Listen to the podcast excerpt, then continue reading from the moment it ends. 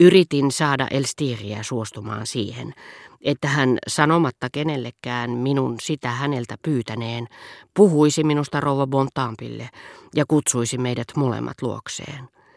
Hän lupasi minulle järjestää tapaamisen, mutta ihmetteli samalla, että ylipäänsä toivoin sellaista, sillä hänen mukaansa kyseinen rouva oli ala-arvoinen juonittelija, yhtä tyhjänpäiväinen kuin laskelmoivakin.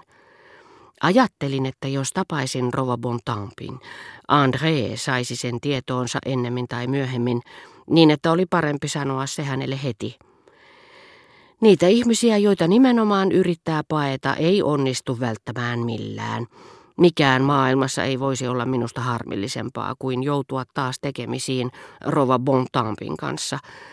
Enkä sittenkään voisi sitä välttää. Elstir on päättänyt kutsua minut luokseen yhdessä hänen kanssaan.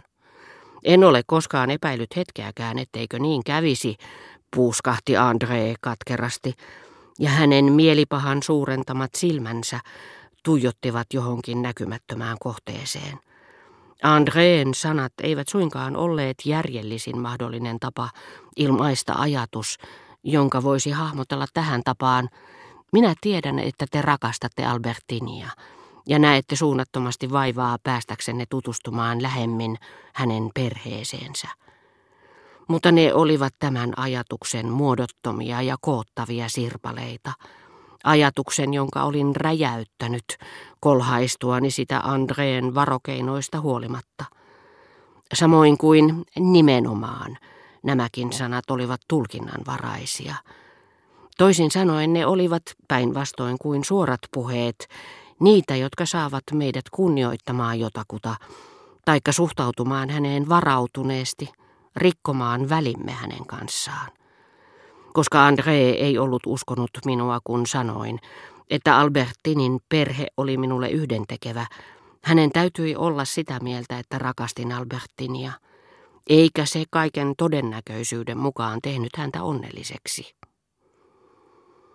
Hän oli yleensä kolmantena mukana minun tavatessani hänen ystävätärtään. Sellaisiakin päiviä tosin oli, jolloin minulla oli tilaisuus olla kahden kesken Albertinin kanssa. Päiviä, joita odotin kuumeisesti, jotka kuluivat tuomatta elämääni mitään ratkaisevaa, ilman että mikään niistä olisi ollut se suuri päivä, jonka osan välittömästi uskoin sitä seuraavalle päivälle, joka ei sekään tulisi sitä esittämään. Ja näin luhistuivat toinen toisensa jälkeen kuin aallon harjalta aallon pohjaan nämä korkeat hetket. Noin kuukauden kuluttua sormus on kätketty leikistä. Sain kuulla, että Albertin oli kutsuttu pariksi vuorokaudeksi rouva Bontampin luo. Ja koska hänen oli määrä lähteä aikaisessa aamujunassa, hän oli päättänyt tulla jo edellisenä iltana Grand Hotelliin, mistä hän ilman, että joutuisi häiritsemään ystäviä, joiden luona asui, pääsisi sopivasti raitiovaunulla ensimmäiseen lähtevään junaan. Puhuin siitä Andreelle. En usko sitä alkuunkaan, vastasi Andre tyytymättömän näköisenä.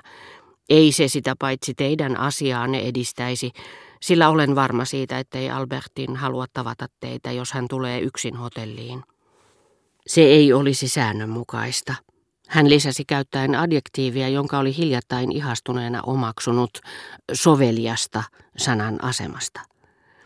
Sanon tämän vain siksi, että satun tuntemaan Albertinin periaatteet. Minusta on tietenkin täysin yhdentekevää tapaatteko te hänet vai ette. Se ei liikuta minua vähääkään. Ei aikaakaan, kun rinnallemme ilmestyi Octave, joka kertoi auliisti Andreelle, kuinka monta pistettä hän oli kerännyt edellisenä päivänä golfkentällä, ja heti hänen jälkeensä Albertin, joka kävellessään pyöritteli diaboloaan kuin nunna rukousnauhaansa. Tämän kapistuksen ansiosta hän saattoi olla yksin tuntikausia ikävystymättä. Kohta kun hän oli tavoittanut meidät, Silmiini osui hänen terhakka nenänpäänsä, jonka olin kokonaan unohtanut häntä viime päivinä ajatellessani. Tummien hiusten alla otsan vaakasuora linja muodosti, eikä se ollut ensimmäinen kerta, vastakohdan siitä säilyttämälleni epämääräiselle kuvalle, ja sen valkea väri pureutui katseisiini. Albertin kohosi muistojen tomusta ja koostui entisekseen edessäni. Golfpeli totuttaa yksinäisiin leikkeihin, ja nimenomaan yksinäisiä iltoja tarjoaa myös Diabolo. Oli miten oli. Liityttyään seuraamme, Albertin pyöritteli sitä jatkuvasti keskustellen samalla kanssamme, niin kuin puuhakas rouva, joka piittaamatta siitä, että joukko ystävättäriä on tullut häntä tapaamaan, jatkaa virkkaamistaan. Rova de Villeparisi, hän sanoi Octaville, on kuulema lähettänyt valituskirjeen isällenne, ja sanan kuulemma takaa korvani erotti yhden niistä sävyistä, jotka olivat Albertinille luonteenomaisia.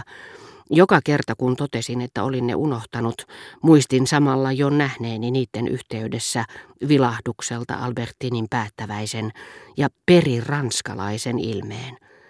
Olisin voinut olla sokea ja tunnistaa jotkut hänen valppaista, ehkä hiukan pikkukaupungille ominaisista avuistaan näistä sävyistä, yhtä hyvin kuin hänen nenänpäästäänkin. Edelliset muistuttivat erehdyttävästi jälkimmäistä, ja hänen äänestään saattoi sanoa samaa kuin siitä, jonka valokuvapuhelimen väitetään joskus tulevaisuudessa toteuttavan. Sävystä ja soinnista erottui silminnähtävä kuva. Eikä hän sitä paitsi ole kirjoittanut vain isällenne, vaan myöskin Balbekin pormestarille ja pyytänyt, että diabololla leikkiminen aallon murtajalla kiellettäisiin. Hän on saanut jonkun pallosta kasvoilleen. Niin, kyllä minäkin olen kuullut puhuttavan tästä valituskirjeestä. Se on naurettavaa. Täällä ei muutenkaan ole tarpeeksi huvituksia. André ei puuttunut keskusteluun, sillä hän, sen paremmin muuten kuin Albertin tai Octavekaan, ei tuntenut rouva de Villeparisiita. En käsitä, miksi tämä rouva on nostanut siitä sellaisen hälyn, sanoi André kuitenkin lopulta. Vanhaan rouva Cambremeriin osui myös pallo, eikä hän ole tehnyt siitä valitusta. Minäpä sanon teille miksi, julisti Octave mahtipontisesti ja raapaisi tulta tikkuunsa.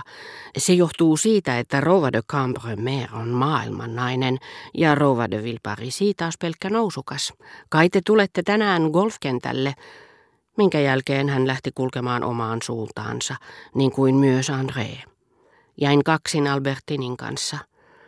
Oletteko huomannut, hän kysyi, että kampaa nykyään hiukseni niin kuin te halusitte? Katsokaa näitä kiharoita. Kaikki tekevät minusta pilaa, eikä kukaan arvaa, kenen takia minä sen teen. Kyllä tätinikin vielä nauraa minulle, mutta ei hänkään saa tietää todellista syytä.